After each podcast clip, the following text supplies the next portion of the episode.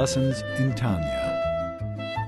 The Tanya of Rabbi Schneur Zalman of Liadi, taught by Rabbi Ben Zion Krasniansky. Tanya's text elucidated by Rabbi Yosef Weinberg. Chapter 1, page 31. I'm still not satisfied with the answer that he gave there.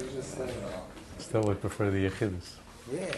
The Tanya is helping you enter into Yechidus at any time, at any place, whenever you want. You can enter into Yechidus. Because you can have a private audience with the Rebbe inside of you. Plus, He's saying, isn't that better? He says, I can teach you, you can come into Yechidus, and I'll give you the answer. It's wonderful. But isn't it better that I'll teach you how to enter into Yechidus, to a private audience with the Rebbe inside of you at any time, at any place, whenever you want? That's what I'm going to do with the Tanya. So isn't it better that I should give you a way and I should give you, teach you the path that you should always be able to access the Rebbe? What is the Rebbe? The Rebbe is, is godliness. The Rebbe is the divine, the genuine, the deepest, the truest. I'm going to a- help you access that, the Rebbe inside of you, the divine essence, the divine spark inside of you. So therefore, you can, at any time, at any place, you can always find the answers to all your dilemmas and all your problems. And you can do it on your own. Isn't that much more powerful? It's like in tzedakah. A wealthy person could help you out, write you a check, and tomorrow you'll, you'll need him again. Isn't it better if he makes you self-sufficient? That's the highest form of tzedakah. The best teacher is not someone who gives you all the right answers. That's not a good. That's not the best teacher. The best teacher is the one who has the patience, who will teach you how to teach yourself, how to help yourself. The next time you face a problem, you'll be able to figure it out yourself. It shows you a path, a way, how to learn, to make you self-sufficient. That's the best teacher. That takes patience. It takes time. That takes effort. That's what I'm doing with the Tanya. The Tanya is a self-help book. I'm going to train you, and I'm going to show you how you can help yourself, how you can access your own neshama. You should be able to tell the difference between the godly voice inside of you, the genuine voice inside of you, the real you inside yourself, and the superficial, the surface, the Yetzer Hara, the other voice, the animal soul. So, if once uh, once you learn and you understand and you grasp this idea, the Tanya, that I'm going to spell out in this book, then you'll you'll have a path for the rest of your life. You'll have a way to access, and that's and that's really the, the genius of the Alter Rebbe and the whole Chabad movement. I mean, next Tuesday night will be Yud Shvat. It's the yahrzeit of the previous Lubavitcher Rebbe. And the day the Rebbe became Rebbe, in the very first public talk 55 years ago, when the Rebbe became Rebbe, the Rebbe said, said that the path of the Chabad Rebbes was not to rely on the Rebbes, unlike the Polish Hasidim, mm-hmm. which relied on the charisma of the Rebbe to carry them. He says the path of the Chabad Rebbes is that each Chassid has to take the initiative on his own. And he says, therefore, I'm accepting the position to be Rebbe, but don't think that I'm going to live your life for you. I'll help the best that I can, but ultimately, every chassid, every Jew is responsible for his own path. Every chassid is responsible to fulfill his mission. And look, unfortunately, tragically, for the last 12 years, since Rebbe passed away, and then two years before that, we haven't had the opportunity to even hear the Rebbe. But the Chabad path was that the Rebbe gave us, and the, that it's beginning with the Tanya. The foundation is the Tanya. The foundation of everything that followed is, is the Tanya. Everything is within the Tanya. That the Chabad approach was to give the Chassid enough, not only information and material, but a path how to access and to be able to distinguish and discern, to be able to access, to go deep inside yourself and to be able to access the neshama inside you, the godly spark inside you. So the Alter Rebbe says, of course I can, I can.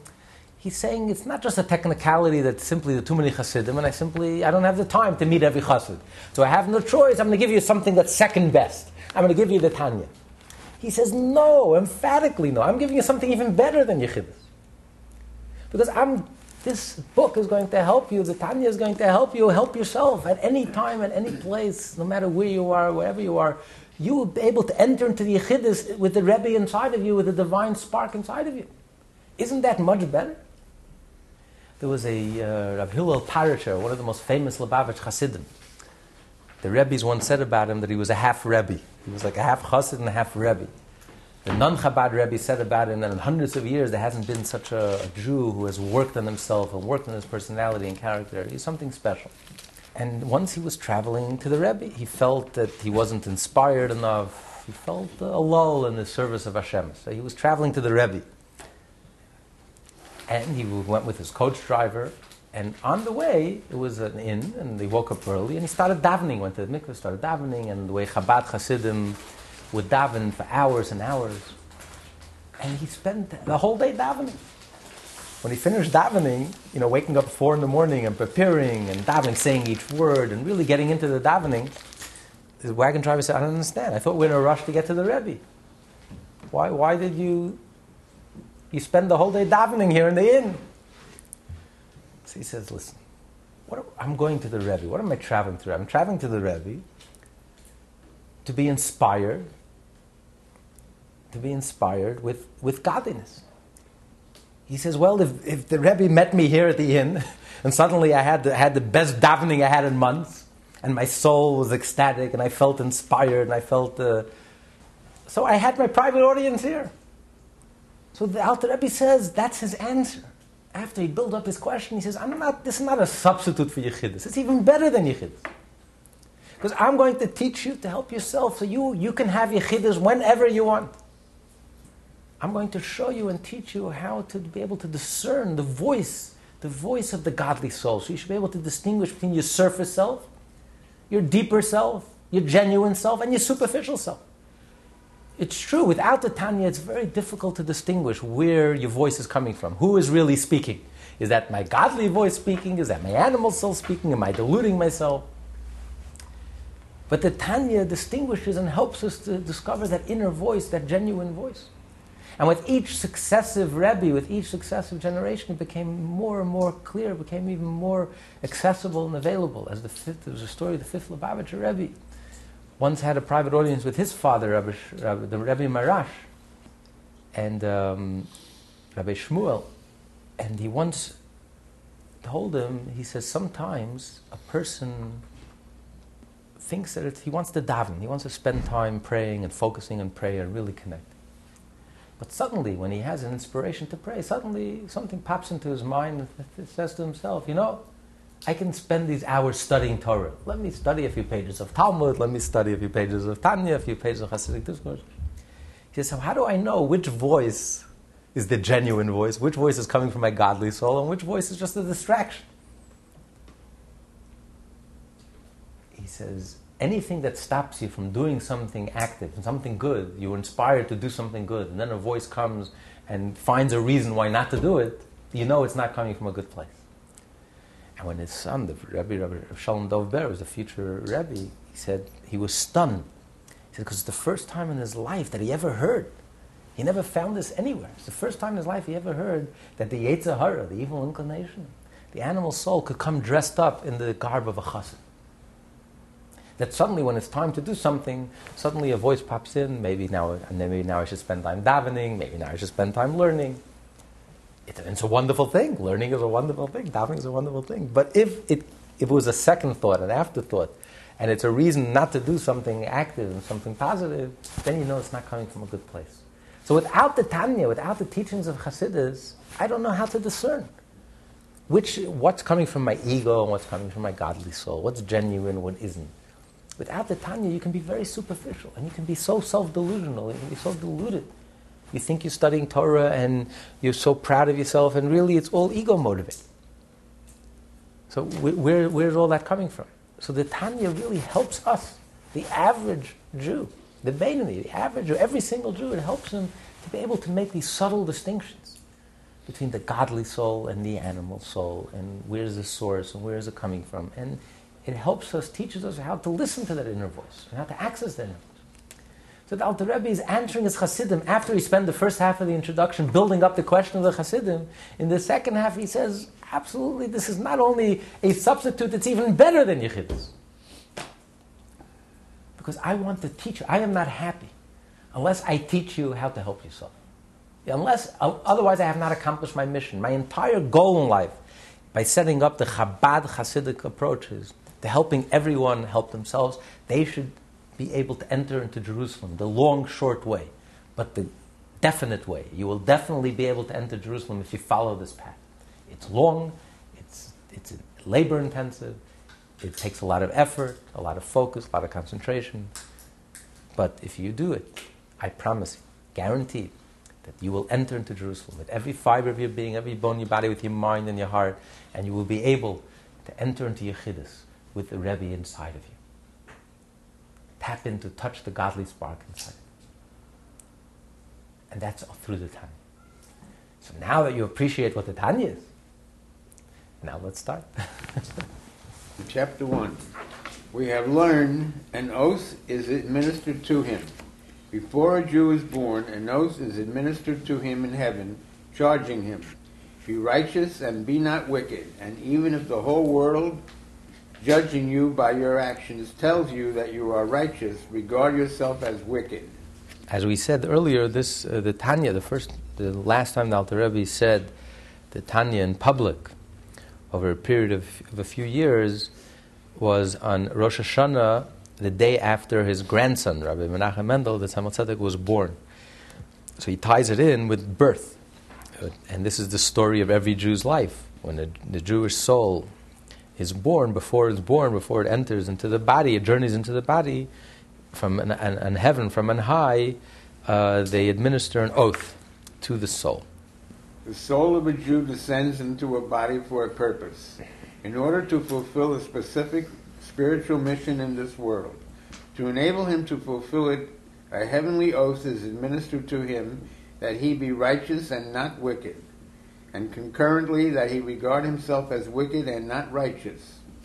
The root of the verb, an oath is ministered, is virtually identical with the root of the verb sova. sova. One causes him to be satiated. Accordingly, the oath charged him to be righteous may also be understood to mean that the soul is thereby invested with the power that enables it to fulfill its destiny in life on earth. Okay, the question is who exactly are you administering an oath to? The divine soul wants to do the right thing. The divine soul doesn't need any oaths, any encouragement to do the right thing. That's all the divine soul wants to do. The animal soul, the ego, what does it have? He's not, you're not, the soul is being administered an oath, not the ego. Our distractions come from our ego. So, who exactly are we administering an oath to? And what does administering an oath help? The soul already wants to do the right thing. So, you're administering uh, an oath to the soul, making them swear that they will live a righteous life, they will journey through life and do the right thing. He doesn't need an oath, and an oath won't help. The oath is only binding on the soul. So, what's the idea of an oath? So, he explains that the root of the word oath comes from the word to satiate, to fill. That basically we're this from heaven, we give the soul, the soul is given tremendous energies, extra extra energy, extra boost of energy, because the soul is going to need it. Yes, of course the soul wants to do the right thing. The soul doesn't need any encouragement.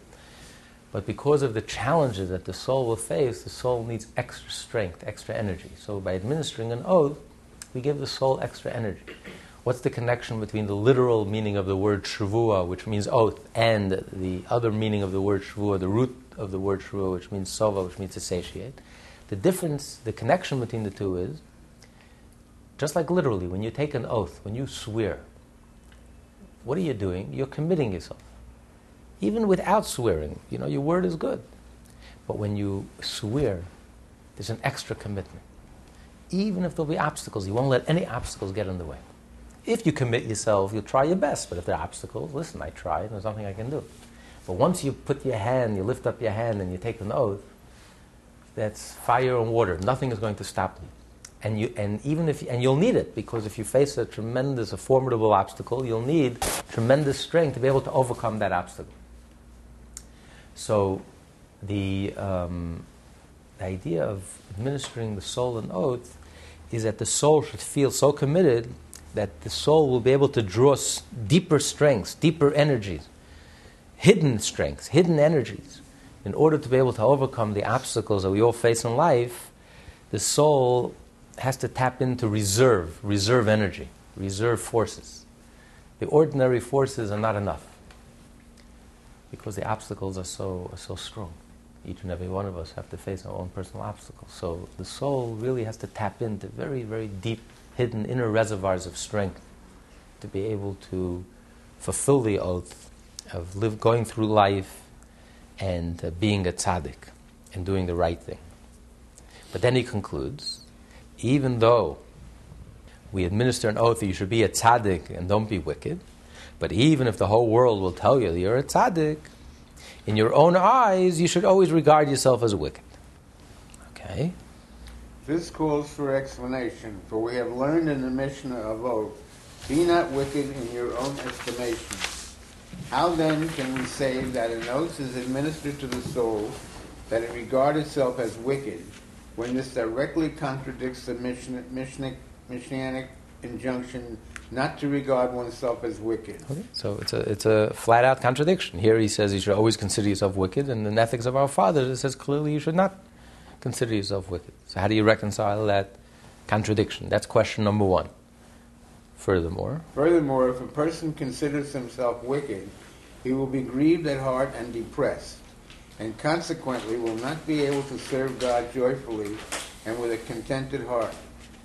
Apart from the previously mentioned contradiction from the Mishnah, an additional question is now raised. A cardinal principle in the service of God is that it be performed with joy. Joy at the privilege of serving Him either through performing a positive command or refraining, refraining from that which is prohibited. How then can one be required to take an oath to consider himself wicked when this will cause him to be depressed, making it impossible for him to serve God with joy? So even even beside the contradiction from this brisa to the ethics of our fathers, even just logically, it makes no sense. What's written in ethics of our fathers makes sense. A person should not consider himself wicked. If a person would consider himself wicked, it would make you very depressed. If the Mishnah says, no matter what you do, despite your best efforts, you are wicked, that, that's a terrible, terrible uh, assumption to live with. Because it's one thing if we tell a person, like, hey, you did something wrong, change it, fix it, mend your ways. So then you mend your ways, and from that point on, you know, you put it behind you, and from that point on, you can say, I fixed it, I dealt with it, and now I'm a tzaddik. Before I was a rasha, before I did something terrible, I regret it, and I, I fixed it. But the the, uh, to tell a person that no matter what you do, even if you go through your entire life and you're doing the right thing, nevertheless you should always view yourself as a, as a wicked person, that's, then that's a very depressing thought. And there is a, you know, there's a difference between a person thinking I did something terrible or a person thinking that I am terrible. There's a huge difference. If you did something terrible, what you're saying is basically, I'm good. Essentially, I'm good. I'm a good person. I did something terrible, so I feel bad. I feel sorry. And I regret it, and I'll make sure it'll never happen again. But if you tell me that not, it's not I did something good, my, I am no good. No matter what I do, I am no good. I'm rotten, I'm no good. So then that's very depressing. Why, would it, why, why even try? What's the point? No matter what I do, I'm a rasha. I am wicked and I am evil and I am negative and I am bad. That's the way a person has to view himself. You know, talk about self confidence, talk about uh, positive, uh, positive thinking positive feedback. If a person's view of himself is so negative, and the Torah says you should always view yourself as being wicked and evil, as if there's something good in that, they said, how is it? It makes no sense. It's illogical. How could there be anything good in it? a person wants to be demanding on himself, a person wants to be honest with himself, a person wants to be, that's fine. But if you tell a person that no matter what I do, I am no good, then, then, then it's hopeless. It'll lead you to, to depression. That's the difference in depression and bitterness. Bitterness means I'm bitter about something I did. You know, it's, it's say, expressed in Yiddish as passage. It's not for someone like me. I should do something like this. It's not befitting. So therefore, I feel bad. I'm ashamed of myself. I'm embarrassed. I'll make up for it, I'll fix it, I'll mend it, I'll, I'll, I'll, I'll change, I'll make sure it never happens again. And then you move on. But if you tell a person, it's not you did something wrong, you are wrong, you are the problem, then, then it's hopeless. That leads to depression. Depression comes from the sense that I can't change. No matter what I do, I am no good. I am rotten. I am no good. I'm a rasha. So if you tell a person, you are a rasha, you're not telling a person you did something wrong, fix it. You're saying throughout your whole life, no matter what happens, no matter what the world tells you, even though you're living a righteous life, you should always view yourself as a Rasha. If you'll take it to heart and view yourself as a Rasha, then you'll, you'll become depressed. And it's, a, it's essential. In serving Hashem, it's essential to serve Hashem with joy. A person who doesn't have joy, a person who's not excited about his Yiddishkeit, a person who doesn't have confidence and, and, and, and, and doesn't feel positive about his Yiddishkeit, he will not be able to sustain, sustain his Yiddishkeit. So it's essential, it's an essential ingredient in serving Hashem, serving Hashem with joy and with a light heart. A person has to feel good. You have to feel good about life. You have to feel good about, about being and existing and coping with all the challenges that you have. A person is down, the person is depressed, the person is negative, then it's impossible, impossible to, to cope with life. It's impossible to go forward. The obstacles are so overwhelming that you, you just will, won't have the energy to go forward. A person has to be light. A person has to feel good. A person, Hashem wants us to feel good. He doesn't want us to feel sad or, or, or depressed or down. It's essential in Judaism. A person should always be uplifted, inspired, feel wholesome, feel connected, feel good about life. We're living in God's world. Its life is wonderful. We're here to fulfill a mission. We're here to fulfill a purpose. And every day we feel confident. We're going forward. And um, we have trust in Hashem. It's a good world. Hashem is good. Hashem is kind. Hashem, and our soul is good. And so essentially, we are good. Our soul is good. If essentially our soul is good, so you feel good about it. But if you tell a person that essentially I'm a Rasha, essentially I'm no good, that's a very depressing thought.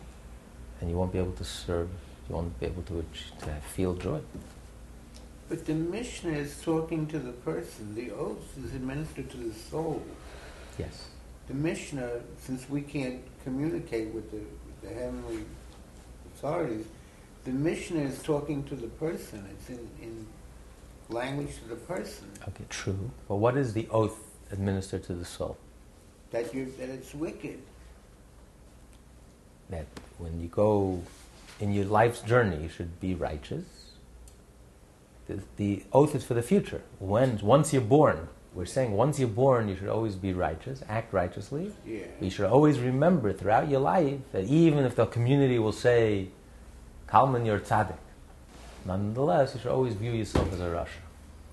But not in the Mishnah. The Mishnah says you don't view yourself. Exactly. So that's a contradiction. But even without the Mishnah, it makes no sense. It's illogical. What kind of message are you telling the soul? If a person is supposed to view himself as a Rasha, that I am essentially Rasha, I'm a Ratan, and I'm no good, no matter what I do, I can't change that, then that's very depressing. What, I mean, what's the point? Why, why go through this whole effort if I can't change? If I can't improve? I can't change my status. No matter what I do, I'm doing all the right things. Not only I'm doing, even the community is telling me that I'm doing the right things. Objectively. It's not just I think I'm doing the right thing. But the community is very objective. People are very honest when it comes to others. our ego only distorts our own perspective. When it comes to others, people are brutally honest. So the community is telling me that I'm righteous. The community is affirming I'm doing all the right things. And yet the Torah says, wait, don't get excited. You're a Rasha. View yourself as a Rasha. You're wicked. You're evil. So, so then I'm, I'm stuck. There's nothing I can do. I can't change. I can't improve. I'm, I'm, I'm a Rasha. I'm wicked. That's a very depressing thought. You won't walk around lighthearted if, no matter your best efforts, the Torah tells you that you're a wicked citizen. You're not a good person. You're a, you're a Rasha. You're a wicked person. A person is motivated to try your best if you know that you're gonna, you know, you're doing the right thing and, and that you'll be considered a good person. Isn't the purpose of this so that people should serve God joyfully, but also with humility? Okay, but the Torah is using genuine But terms. isn't that what is about with this in the first chapter? And responsible for this? No, he's going to explain the precise terminology of the of the Brisa. Brisa says you have to view yourself as a Rasha. Rasha means wicked. Rasha means evil.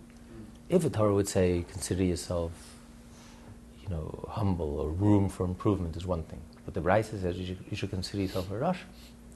That's a very heavy, heavy thing to carry around with you throughout your life. No matter what I do, I'm a Rasha. Okay. f- Furthermore, Furthermore, just as the first part of the oath, uh, be righteous and be not wicked, is vital to his success in realizing his life's mission, so too the fulfillment of the second part of the oath, uh, that he consider himself wicked, is imperative. How can this possibly be so, when such an attitude hinders his joyful service to, of God? While if his heart will not be at all grieved by this self-appraisal, if we should propose that in order to fill the oath, the person will indeed regard himself as wicked, but at the same time resolve that his wickedness shall not perturb him, so as not to encumber joyful service of God. He may be led to irreverence, God forbid, by such an attitude with sin perturb, perturbing him not at all. For although the original resolve that being wicked will not perturb him stems only from his sincere desire to serve God with joy, yet such a resolution may very well lead to a situation where wickedness will truly not disturb him. Okay, so he's proposing perhaps the way to deal with this is with the second half of the oath. You should always consider yourself a Rasha. and yet you're supposed to serve God with a light heart and a joyous heart. Is to have an attitude, hey, listen, so I'm a Rasha, so what? It doesn't bother me. I can't let it get to me. I'm not going to let it get me down. I'll continue my life. I'll serve God with a light heart. I'll have a joyful, positive attitude towards life. And the fact that I'm a Rasha, the Torah calls me a Rasha, I won't take it to heart. That's not a solution either. Because if the Torah is calling you a rasha and you don't take it to heart, it means, it means you're, you're lighthearted. It means you're not a serious person. If the Torah, from a, from a genuine perspective, the Torah says that you are a rasha and it doesn't bother you, the Torah is calling you a rasha, God is calling you a rasha, and you say, hey, I don't care. So then, then, then you're not serving Hashem. You have no real connection. If it doesn't bother you, if you don't take it to heart, that's not the, that's not the solution. You have to take it to heart. If the Torah calls you a rasha, you have to take it to heart. That means something is wrong.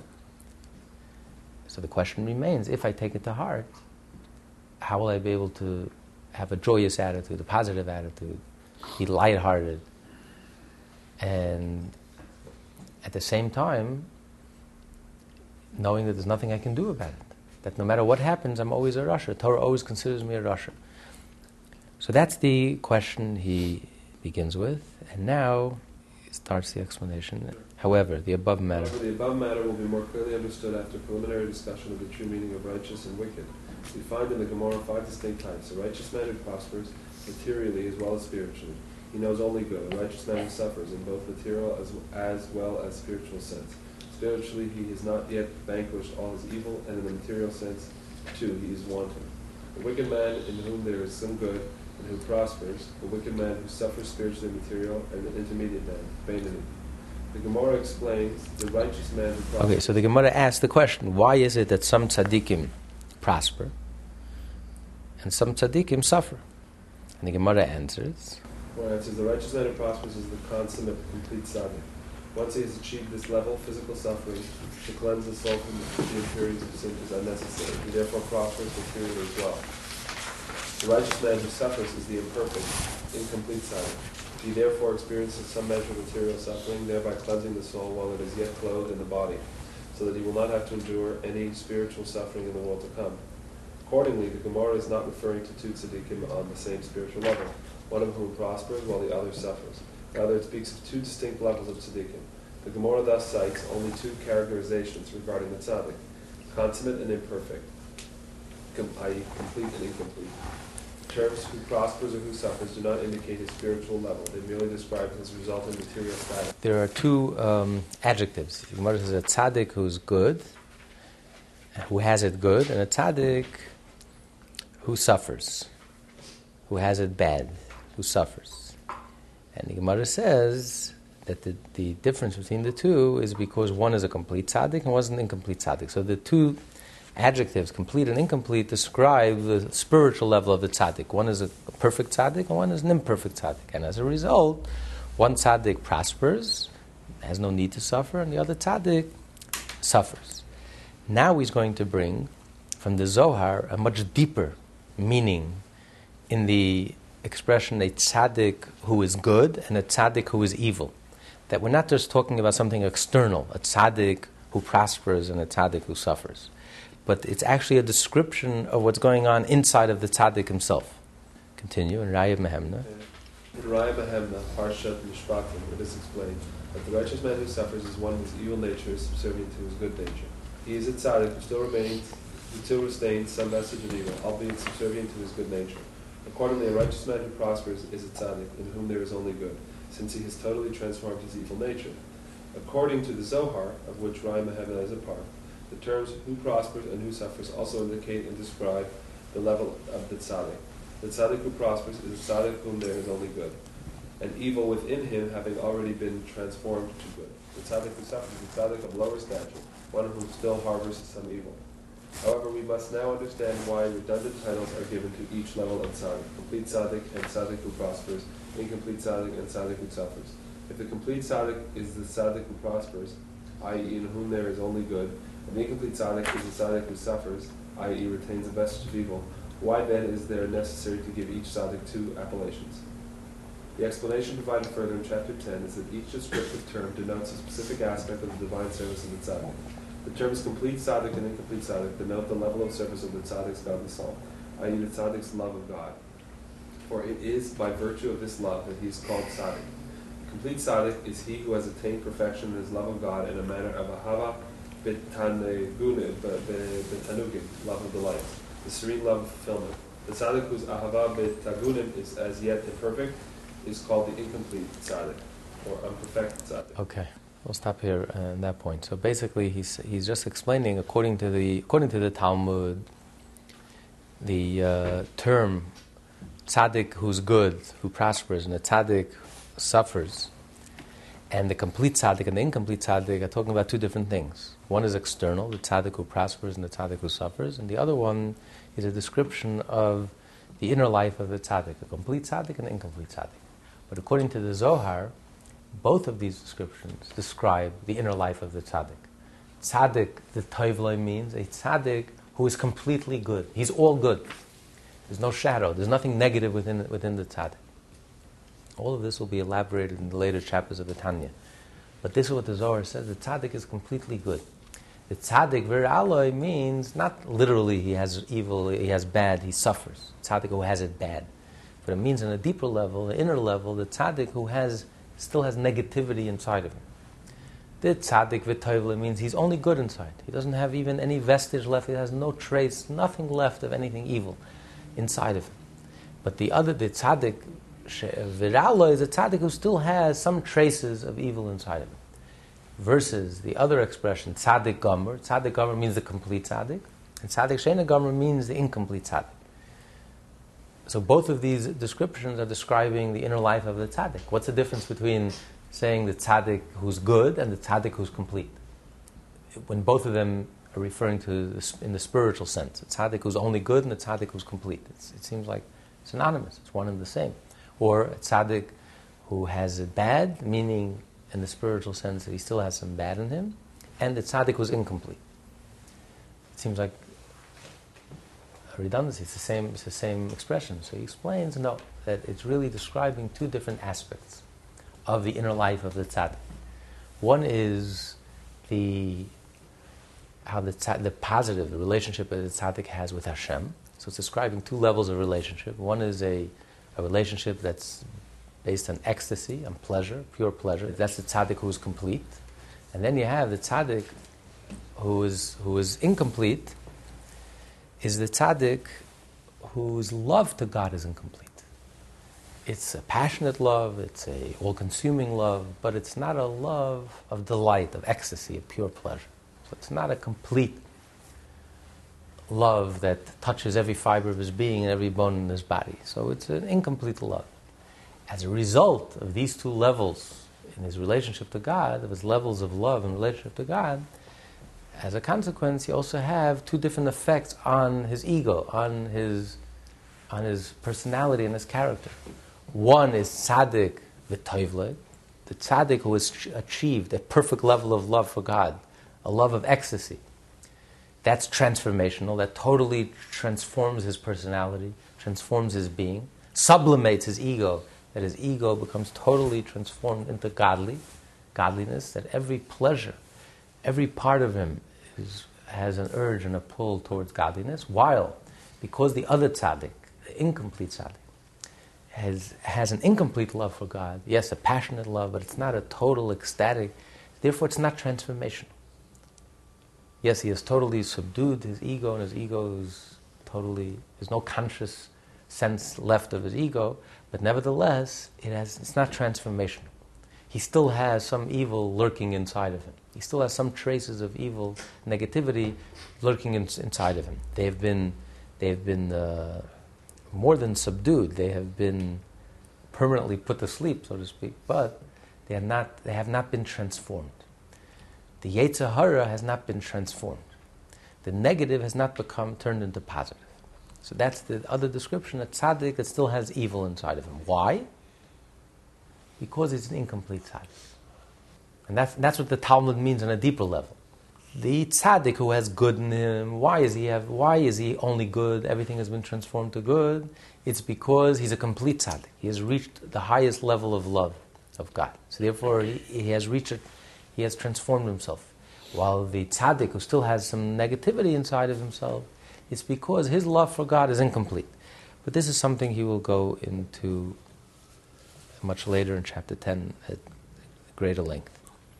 Okay, and want, want to continue? In the bottom of, of 35, you want to read one? In the Gemara, that the righteous are judged, i.e., motivated and moved by the good nature, the good nature having the final say. The wicked are judged, i.e., motivated and moved by their evil nature, the evil nature having the final say. Intermediate men are judged by both the good and evil nature. Rabbah declared, I, for example, am a Beinoni, said Abaye to him. Master, you make it impossible for any creature to live. Abaye argued thus If you are a Beinoni, then all those on a lower level than you fall into the category of the wicked, concerning whom our sages say, The wicked, even while alive, are considered dead. By calling yourself a Beinoni, you thus make it impossible for anyone to live. So Rabbah was the holiest Jew in his generation. He was the Rebbe of his generation, the tzaddik in his generation. So if he's a Beinoni, where does that leave everyone else? Everyone else is a Rasha. Everyone else is a Rasha. A Rasha is spiritually dead physically he's alive, but spiritually he's dead. So you don't allow us to live.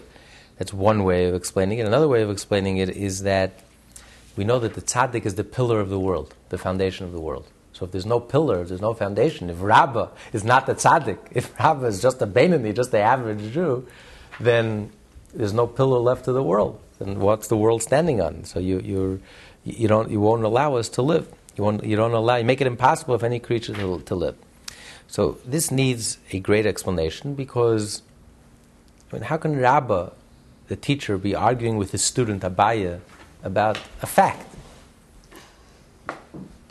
The question is, is he a tzaddik or not?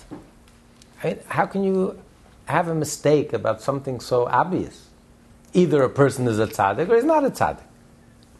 In the conventional understanding of the word tzaddik, a person who's doing the right thing, how can you make a mistake? A person knows himself. I woke up this morning. I lived. I lived through this entire day. Did I do anything wrong, or didn't I do anything wrong? Did I slander anyone? Did I say any lies? Did I follow the 613 mitzvot, the code of Jewish law? I mean, either I am a tzaddik or I'm not a tzaddik. Rabbah was a tzaddik. He couldn't delude himself. So I mean, it's not. It's not a delusionary that Rabbah is saying to himself, you know, I'm a I'm a Beinoni. I'm not a tzaddik. And Abaye says, No, my teacher, how can you say that? You are surely a tzaddik. So the whole thing makes no sense. If a Beinoni means, in the conventional sense, the way, the way the average Jew understands the term tzaddik, Beinoni in Rasha, that tzaddik is someone who's mostly good. Rasha is someone who's mostly wicked.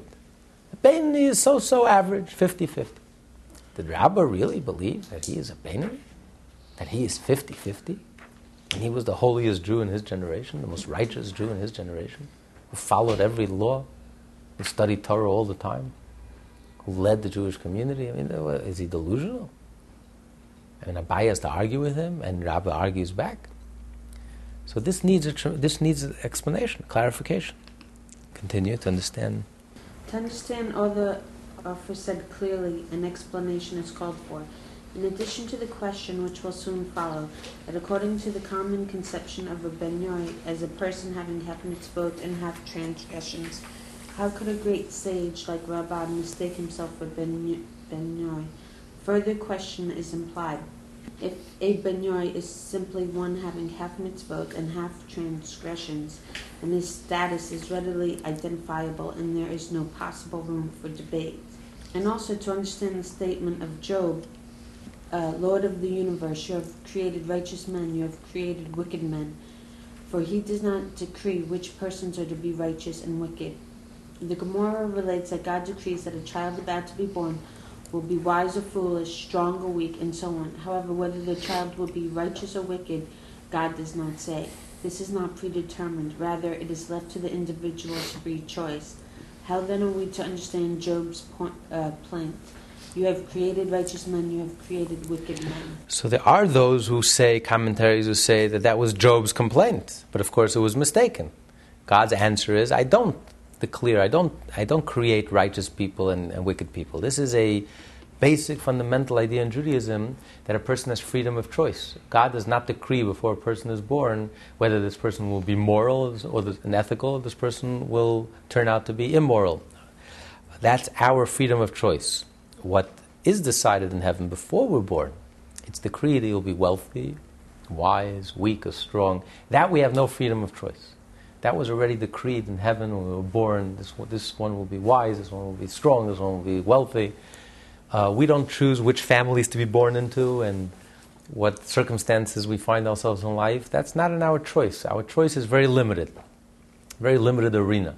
The choice is moral choices, how we react to our environment, how we respond to our environment, the choices we make.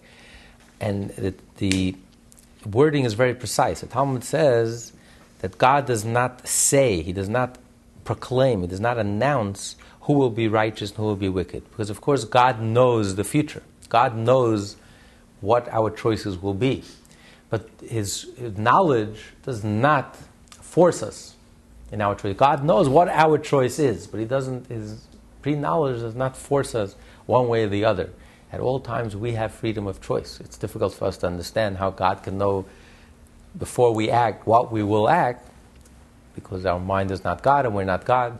But we do understand that God's mind is different than ours, and therefore God could know beforehand what we will choose as God knows before, because for God there's no past, present, future is all the same. So God knows the future before it even happened. Fine.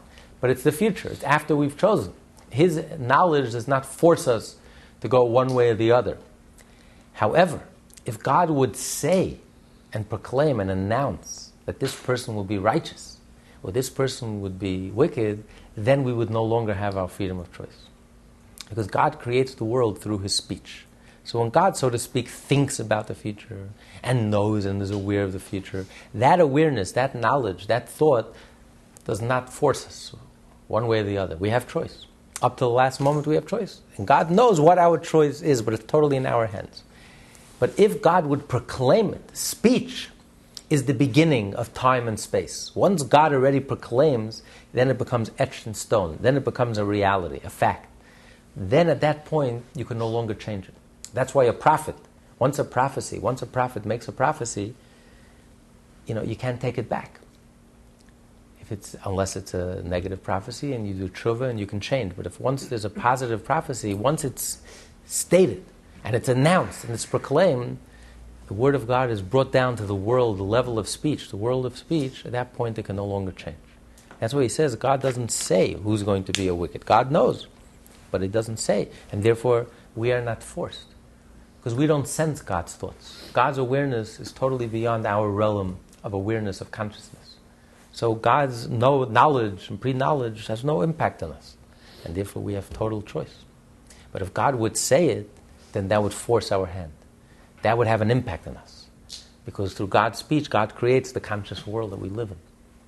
So that would force us. He says God doesn't say, but He does say, and that is predetermined and that is predestined, and you have no choice. Despite the American dream and delusion that we are totally in control of our own destiny, we have no choice. Those things are not in our choice. Who's going to be wealthy and who's going to be wise and who's going to be strong and who's going to be successful?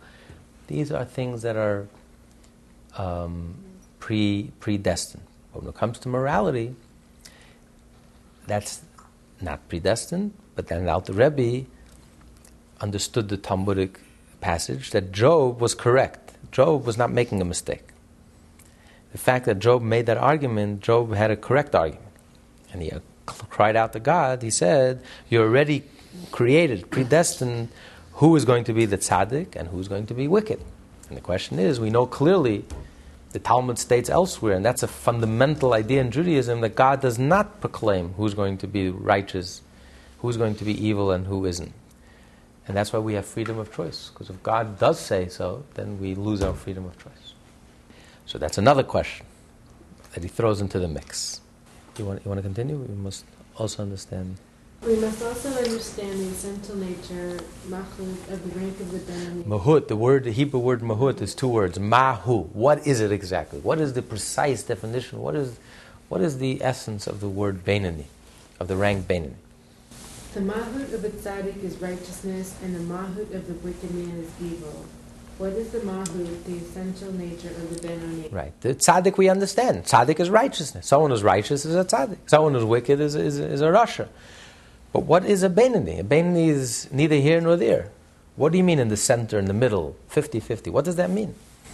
He is certainly not one whose deeds are half virtuous and half sinful. For if this were so, how could Rabbah err in classifying himself as a Beinoni? When it is known that his mouth never ceased studying the Torah, so much that even the angel of death had no dominion over him. Such was Rabbah's diligence that he did not neglect his studies for even one moment. Qualitatively, too, his learning was on so high a plane that the angel of death was unable to overpower him. From amongst the Talmudic rabbis, Rabbah stood out that he did not stop learning even for a moment, even for a split second. His mind, every waking moment, every conscious moment, was totally engaged by the studying of Torah. The mitzvah of studying Torah is that every waking moment, every moment, every opportunity you have, you should study Torah. If a person has studies Torah 23 hours a day, 59 minutes and 59 seconds, and he wasted one second, he has transgressed. He did not fulfill that obligation of studying Torah every opportunity that he has. A person shouldn't waste a single moment, a single second of his life. But that's the mitzvah of studying Torah. And Rabbah was unique amongst his colleagues that he fulfilled this to the maximum. Every waking moment, he was so engrossed in Torah. He breathed Torah. Every waking moment was Torah, not just quantitatively wise, that he studied Torah every moment. His mind was, was engaged, fully engaged by Torah. With, with his whole being, his whole being was immersed in Torah. He wasn't just studying Torah superficially and his mind was elsewhere. His mind was totally engaged in the study of Torah. He was totally occupied with the study of Torah. And he studied Torah on such a high level that it was holy. There are people who study Torah because it's intellectually stimulating. But the rabbis studied Torah on such a high level, such a pure level, such a holy level, that the angel of death couldn't approach him. When it came time for him to, to pass away, the angel of death had to create a distraction. He created some rattling of trees, and for a moment he stopped. He thought that, he, that someone was after him, and he stopped studying Torah. And that split second, the angel of death was able to take his soul. To that extent, the, the Talmud doesn't tell the story about anyone else from all the Talmudic rabbis. He was like the only one. So you can imagine his level, intensity of his Torah study. Every waking moment totally engaged him and totally occupied him in the highest level of Torah study. So if a, the definition of a Beinoni is someone who's 50-50, 50% righteous and 50% evil, who are we kidding? Rabbah really deluded himself?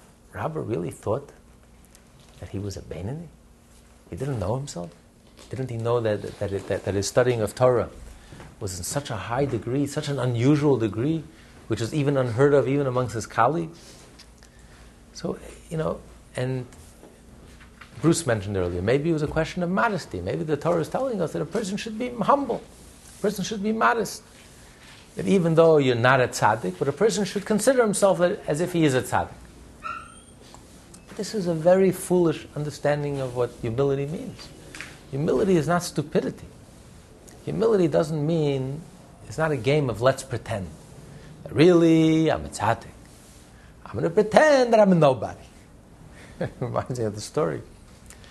Once in Shul, the rabbi was gripped by a sense of humility before God, and he starts prostrating before God, and he says, I am nothing. Before you, I am nothing. When the, the, the president of the shul sees the, the rabbi prostrating in front of, front of the synagogue, in front of the community, he also bows down. He says, God, I am not. When the gabbai saw that the rabbi is prostrating himself, he also bends down. He says, cries out, I am God, I am nothing. And the rabbi nudges the, the, the, president. He says, "Look who thinks he's nothing." you know, it was a uh, on Simchas Torah, one synagogue.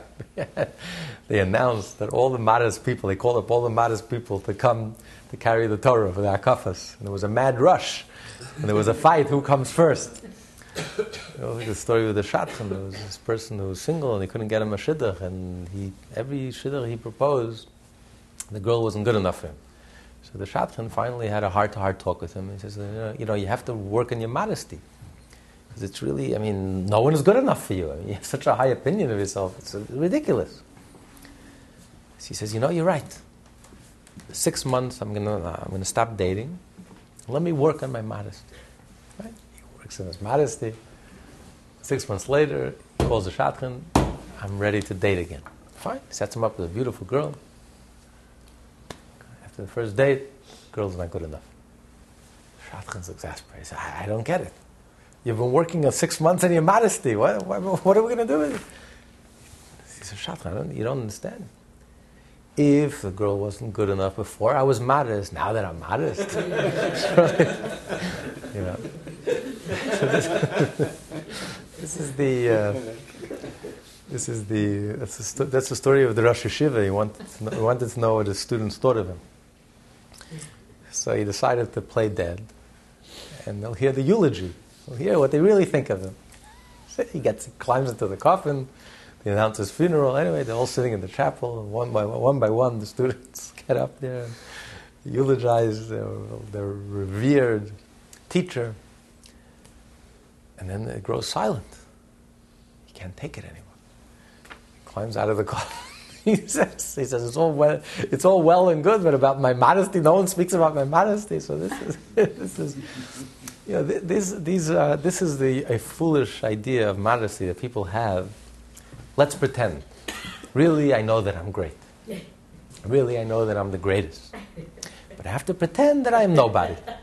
So I'll hide in the back and I'll pretend that I'm nobody like a very famous letter, a long letter the previous Lubavitcher Rebbe. His yahrzeit is coming up next Tuesday night. Yud Shvat writes to his daughter, the Rebbitzin, the Rebbe's wife. Long letter, beautiful story about the original generation of Hasidism, and he writes about three friends, and one of them became a Chassid, and the other one wasn't, and he sets out to find them, to teach them about this wonderful new movement, the Hasidic movement. And he writes the psychological delusions that were going on in the mind of this one of the friends before he was exposed to Hasidism. And the delusions, I mean, Freud would have a field day. The delusions that was going on in his mind. You know, this was a person who knew Talmud backwards and forwards. In addition to knowing Talmud, there was nothing unusual. Every other wagon driver knew half of, half of the Talmud by heart in those days. He also studied the Kabbalah. But he studied the Kabbalah, it was so secret that even his wife didn't know about it. And he considered himself a great mystic. And one time he was in shul, he stood in the back, you know, pretending like he's nobody and just ordinary Jew, and he's called up to the Torah. And he debated to himself, should he go up to the Torah, shouldn't he go up to the Torah? He didn't go to the mikveh. All the, any Kabbalist that's worth his salt knows you don't go up to the Torah unless you go to the mikveh first. But he says, if I won't go up to the Torah, I'll, it'll be a giveaway. Everyone will know that I'm a Kabbalist. So he decides, for the sake of anonymity, he'll go up to the Torah. Goes up to the Torah, and he's stunned because what's the Torah portion that he reads? It's in Parshat Ba'aloitcha in Numbers, and he reads his Torah portion, the end of Ba'aloitcha, towards the end, that Moshe was the most humble person that ever lived, and he is shocked. It bothered him. It troubled him. He says, "Moshe humble." How does his humility compare to my humility? Moshe, everyone knew about him. I'm so hidden, my, even my wife doesn't even suspect how holy I am. This is, this is a serious person. This is a serious question that's going through his mind. It bothers him. How could the, the Torah? And then he thinks to himself and he's thinking, and he says, you know what? Maybe the Torah is only speaking about his generation. Moshe was the most humble person that lived in his generation. But of course, in my generation, I'm the most humble person, even greater than Moshe. But it doesn't satisfy him. You know, he does have some honesty to himself because the Torah is eternal. The Torah is speaking to all generations. What do you mean? God knows all future. God knew that in the future generation is going to be him. How could God put in His Torah, the Holy Torah, that Moshe was the most humble person? And he's thinking, and it troubled him, and it bothered him, and finally he came to the answer. The answer. He realized the answer. It's so, it's so obvious. The Torah says Moshe was the most humble person on the face of the earth. Why does the Torah say on the face of the earth? It says Moshe is the most humble person, period. On the face of the earth, the Torah is saying, from those who are known, public figures, everyone knew about Moshe. From those public people, Moshe is most humble. But if you take those who are hidden, like myself, of course I'm more humble than Moshe. This is a serious adult who was knowledgeable and knew the Talmud backwards and forwards, knew the Kabbalah, steeped in Kabbalah, and this was something serious going on in his mind. This was infantile. This is childish. This is delusional. Without the Tanya, without Chassidus, this is, this is the delusions that are going on in people's minds. That modesty means let's pretend. It's infantile. It's childish. Really, I'm the greatest. Even greater than Moshe, perhaps. But I'm going to pretend that I'm nothing and nobody. This is not genuine. This is not authentic. The Alter Rebbe says, this, how can Rabbah make a mistake? This is not humility. This is stupidity. This is self-deception, self-delusion. What's worse, arrogance or, or, or false humility? False, false humility. Why is false humility? Because arrogance, at least, you don't delude yourself. You know, you're honest. No, because the humility, not necessarily. But people like people who are. False humility is preferred by people around someone than arrogance. Well, arrogance you can do something about. At least a person knows, at least a person could know that there's something wrong with it, and I can heal it. A person who's false humility, he deludes himself that he's humble. So you don't even have the possibility of it. This Jew, before he was exposed, before his friend, before he was exposed to Hasidism, he didn't even have the possibility of a cure. He doesn't even know that he's ill. Ill? He's greater than Moses. what do you mean, ill? He's the greatest Jew that ever lived. I, I mean, Rav Hillel Paritcher that we mentioned earlier today, he, at the age of 13, not only did he know the whole Talmud, he, which in those, those days and age was nothing special, he knew the Kabbalah. And him and his friend would wear, 13, 14, they wore talis and tefillin all day, six days a week, all day, you know, during the day. And they would study Kabbalah. And they thought that there was no one holy in them. God is making a new paradise for them. God has to renovate paradise. At 13, 14, they were flying high. And then he was exposed to the Tanya. And when he opened the Tanya, when he read through the Tanya, he said, Before I thought I was a tzaddik, and there was a tzaddik like us, the world has never seen. After I finished the Tanya, and he said the famous classical saying, Halavai, I wish, Beinoni, I wish I could reach the level of a Beinoni. This is what, what Alter Rebbe did for us, for us simple Jews. He removed all the delusional, psychological delusions of grandeur, of, of, you know, we have no clue where we're coming or we're going. What's coming from ego, what's coming from godly, what's genuine, what's, a, what's superficial, what's... The thought that you're comparing to Moshe, you know what Moshe was? You know what a tzaddik is? I wish I could reach the level of a Beinoni. What people think is a tzaddik is not even a Beinoni. So, self delusion, if you don't even know you're ill, you don't even have the possibility of a cure. False humility is, is, is the worst thing, dishonesty. Not because you may be dishonest, because you don't know, and therefore you're delusional. But when a person is accurate, has an accurate diagnosis, he says it's impossible that Rabbah was play, playing a game of let's pretend. Let's pretend that I'm a Beinoni. Really, I know that I'm a tzaddik. I'm the greatest Jew of my generation. And beyond all my peers, all my colleagues. Don't stop learning for a moment. There's no, no one in the world alive in his generation who even came close to him. He knew that. But I'm going to pretend, I'm going to say, oh, I'm nobody, I'm just a Beinoni, I'm 50 50, I'm half wicked and half good. That's delusional. That, that's foolish. That's not, that impossible. Rabbah, to make such a mistake, a factual mistake, that's impossible. So what is the person? What is What is he? What's the uh-huh. active description? that? So obviously, no, what he's leading to is obviously a Beinoni cannot mean the conventional understanding of the word Beinoni. It's impossible that a Beinoni means 50 50. Split it down the middle 50% righteous and 50% evil. It's impossible. Because if that were the case, how can Rabbah delude himself? It's a fact. Rabbah knew that he was 100% righteous. 101%. He didn't even waste a moment of learning. The most difficult mitzvah, he fulfilled 100 to the maximum percent level. He had no time to sin even. He was busy learning every moment. And, and, and, and with holiness, every moment that he learned, it uplifted him, inspired him. He was holy. Every moment was surrounded by holiness. The angel of death couldn't even come close to him. So he didn't have any sin, he didn't have anything negative in his life. Didn't speak anything negative, didn't do anything negative, didn't think anything negative. It was all 100% positive. So how can Rabbah say, I'm a Beinoni? It's foolish. So he's, what he's pointing at, he's just proving how it's impossible to accept the conventional understanding of the word Beinoni. 50 50. And now he's going to prove it even further. Continue. How then could he err in considering that half his deeds were sinful, God forbid?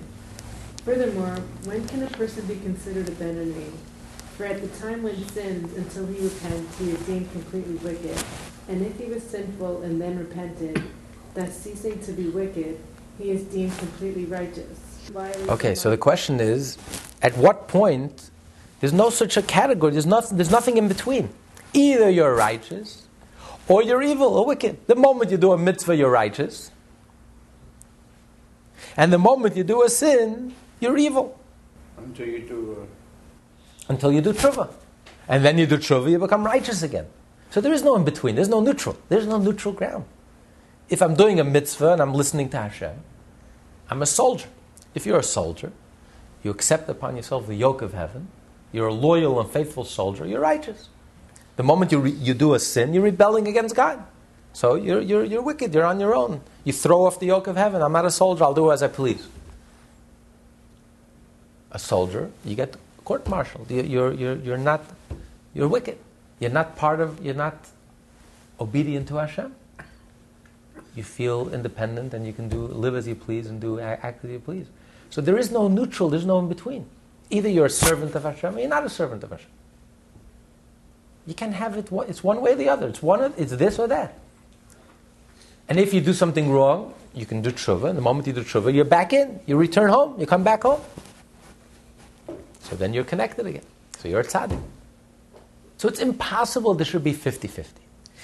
Now, now he's going to say, now if you, maybe you'll say like this A tzaddik is someone who does all mitzvahs. A rasha is someone who violates mitzvahs. A Beinoni is someone who violates not a biblical mitzvah, but someone who violates a rabbinic mitzvah. So maybe if you violate a rabbinic mitzvah, you're not called a wicked person because you haven't violated any biblical mitzvah. It's only a rabbinic mitzvah. So if you do something rabbinic, then you're called a. You do everything the Torah tells you to do. So you're not violating a single mitzvah, the 630 mitzvah in the Torah, but you may be violating something, something that, that's rabbinic, that the rabbis added on, fences and muktzah and all the other, for example, and other things that the rabbis added on. So then, then that would be the Beinoni. So the Rebbe says, no. Even he who violates a minor prohibition of the rabbis is t- termed wicked, as stated in Yevamot chapter 2 and Niddah chapter 1. Moreover, even he. Okay, so therefore, it states clearly that even someone who violates a minor prohibition from the rabbis, that's enacted by the rabbis, he's called a Rasha. Mikri Rasha, he's called a Rasha. Because God commands us to listen to the rabbis. It's part of the Torah. Maimonides says there are two mitzvot that command us to listen to the rabbis and to their enactments that are, that are, that are made to protect us, create a fence to protect us. So, therefore, the moment you violate a rabbinic mitzvah, the oral Torah, you, have, you are a Rasha. You're not obeying Hashem. Moreover, even he who himself does not sin, but has the opportunity to pull one another against sinning, and fails to do so, is termed wicked. So, he's saying, maybe you'll say that the definition of a rasha is someone who violates a either a biblical prohibition or a rabbinic prohibition. What is a Beinoni? A Beinoni is someone who does not violate a single biblical or rabbinic tradition. But it's someone who doesn't stop others from sinning. A tzaddik is someone who stops others from sinning. A Beinoni that's in between, the sandwich in between the tzaddik and the rasha, he doesn't violate any prohibition. But he's not the tzaddik. In other words, he doesn't care about others. He doesn't stop others from sinning. He had, if he had the opportunity, a tzaddik who has the opportunity to stop others from sinning would stop them. And a Beinoni only worries about himself. He says he can't say that. Because even someone who has the opportunity, is in the position to stop others from sinning and doesn't sin, he is held responsible. He is wicked. You are responsible because every Jew is responsible for each other. So again, either you're a Rasha or you're a tzaddik. There is no Beinoni, there is no neutral, there is no in between. And it's interesting, if you know your Hebrew, every letter, just to show, every letter in the Tanya is precise. The Rebbe's father, Rebbe Levi Yitzchak, uh, points out, in the first sentence he says, Afilu seifrim, even he who violates a minor prohibition of the rabbi is a mikri rasha, it's called a rasha. Mikri with a mem, mikri rasha. The next sentence. Moreover, even he who himself does not sin, but has the opportunity to forewarn, forewarn another against sinning and fails to do so, nikra rasha is called a rasha. He uses the same Hebrew word, but earlier he says mem, mikra rasha, and here he changes it nikra rasha. What's the difference in Hebrew between mikra and nikra? Mikra is active. Nikra is is bederech memela, passive. So you see precisely, look, the first sentence he's talking about someone who violates a sin. If you violate a sin, you're called mikra rasha. In the second one, he says someone who is in the position to stop someone and doesn't stop, he's passive. He's not doing anything. He's not doing anything. He just sits at the sidelines, does nothing. It's called nikra rasha. Because the sin is done automatically. It's not you did anything wrong. You didn't do something positive. That's called nikra rasha. That even, even if passively you just let a sin happen, you let the sin go. You let a sin happen. You could have stopped it. You let others sin. You could have stopped it. Rasha, you also implicate. You also called it Rasha. That's, a, that's a, one of the 600. Yes, yes. Lifnei Iver, Lesitin Michra. You're not allowed to place an obstacle in front of a blind person. If you're in a position to stop someone from sinning, you can't. You have to take responsibility. You can't just say it's none of my business. Continue. All the more so, he who neglects any positive law, which he is able to fulfill, for instance, whoever is able to study Torah and does not do so, to whom our sages have applied the verse, because he has despised the world of Hashem, the Torah, that soul shall be utterly cut off.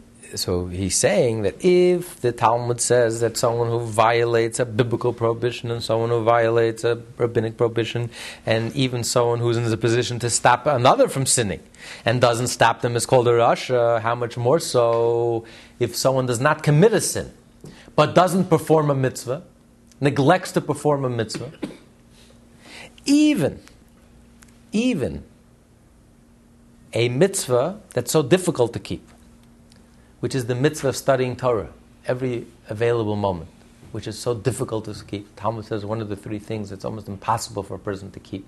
Every waking moment, every opportunity you have, you should be studying Torah, not be distracted. But if a person violates this mitzvah, neglects to fulfill the mitzvah of studying Torah, you are called a rasha. So even if you haven't violated, you haven't trespassed, you haven't transgressed, you haven't committed a single sin, not biblical, not rabbinic, you stopped everyone in your presence from doing any sin, it was in your hands to stop. But but you you failed to commit a mitzvah. You had an opportunity to do a mitzvah and you didn't do it. You also called a rasha. You had an opportunity to study Torah. You had a minute free time to study Torah, and you didn't study. You also called a rush. And he says the rabbi said about a Jew who has the opportunity to study Torah and doesn't study Torah, you despise the word of God, and your soul should be cut off. That even though you're studying Torah all day, but there was one minute that you could have studied more, and you wasted it, neglected it. God says you're despising my word. I gave you my gift. I gave you my Torah, and you're neglecting it. You're distracted. You're not paying attention. The king is giving you something so precious and you're ignoring it and neglecting it. You are responsible with your life. Not only are you a rasha, but your soul, soul will be cut off. Okay, Continue. thus claim that such a person is called wicked, more so than he who violates a prohibition of the sages. So someone who neglects to fulfill a biblical commandment, even though you only neglect, you haven't done anything wrong actively, just passively, you neglected to fulfill a positive biblical commandment, it's worse than someone who commits a rabbinic prohibition. Because this is rabbinic and this is biblical. So if the Talmud says that if you commit a negative prohibition, a rabbinic prohibition, you call it rasha, how much more so if you neglect to fulfill a positive commandment, for example, the commandment of studying Torah, that you call the rasha. So what, do we, what does this all prove? This being so, This being so, we must conclude that the Beinoni is not guilty even of the sin of, of neglecting to study Torah, a sin most difficult to avoid and counted among those sins that people transgress daily.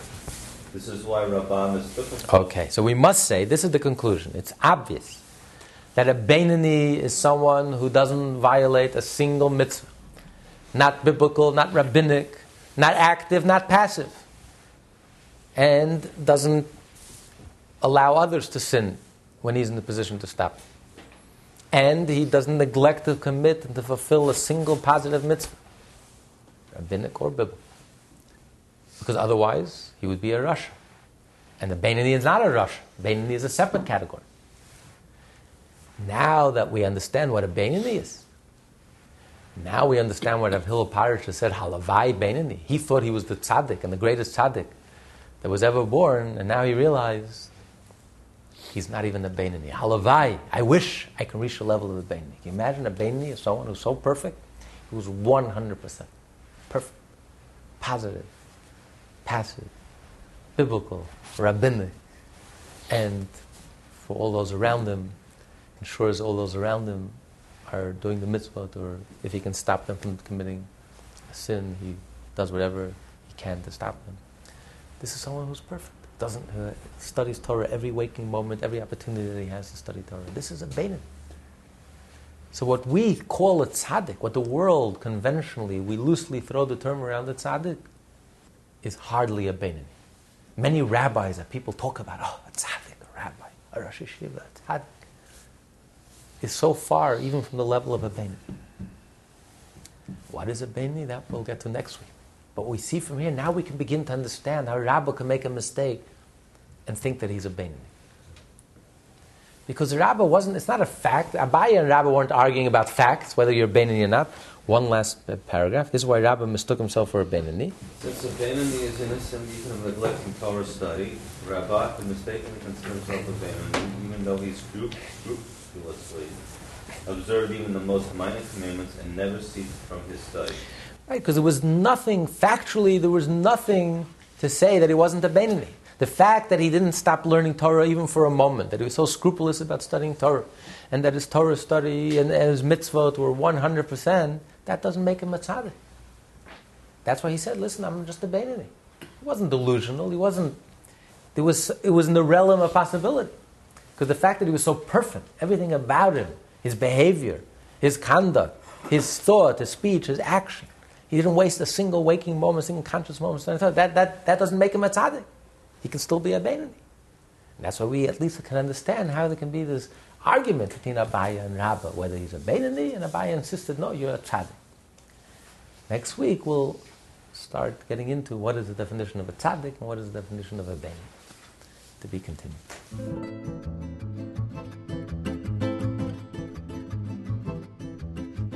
Lessons in Tanya, taught by Rabbi Ben Zion Krasniansky. For more Tanya study, please visit our website at www.lessonsintanya.com.